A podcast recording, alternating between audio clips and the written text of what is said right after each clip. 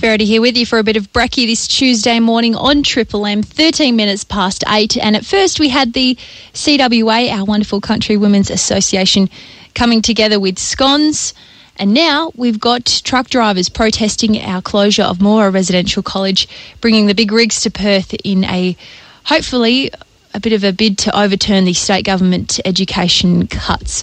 Now, a truck convoy is going to be rolling on into town today. Protesters have promised to make plenty of noise and be a pain in the butt until the college is saved.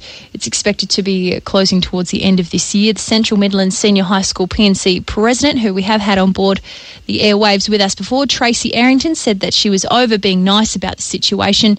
And while the CWA's action against education cuts in regional areas was described as the most polite protest ever, Miss Errington has promised a much more vocal presence in front of Parliament House today. Now, I have heard a little bit of what uh, Sue Ellery and Mr. Mark McGowan have had to say about it.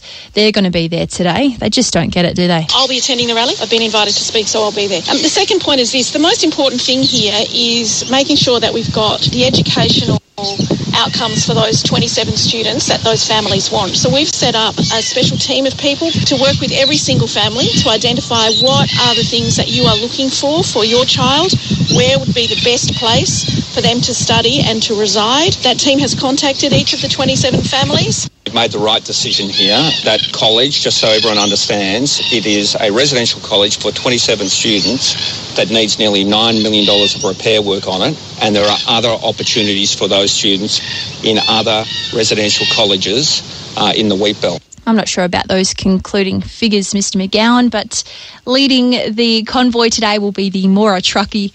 Mr. Noel Smith, what a legend. He's known locally as Black Power. Mr. Smith has said he's going to be lending his support to the cause to give back to the town he's called home for the past 27 years. Like you might have heard just then, 26 students living at the residential college, which is slated for closure at the end of this year. The truck convoy is expected to arrive about 11 o'clock this morning, with a rally on the steps scheduled for 11:30 a.m. If we've got anyone travelling from our region around the Central Wheat Belt and Avon Valley going along to that today, please get in touch with us via our Facebook pages with me on the air.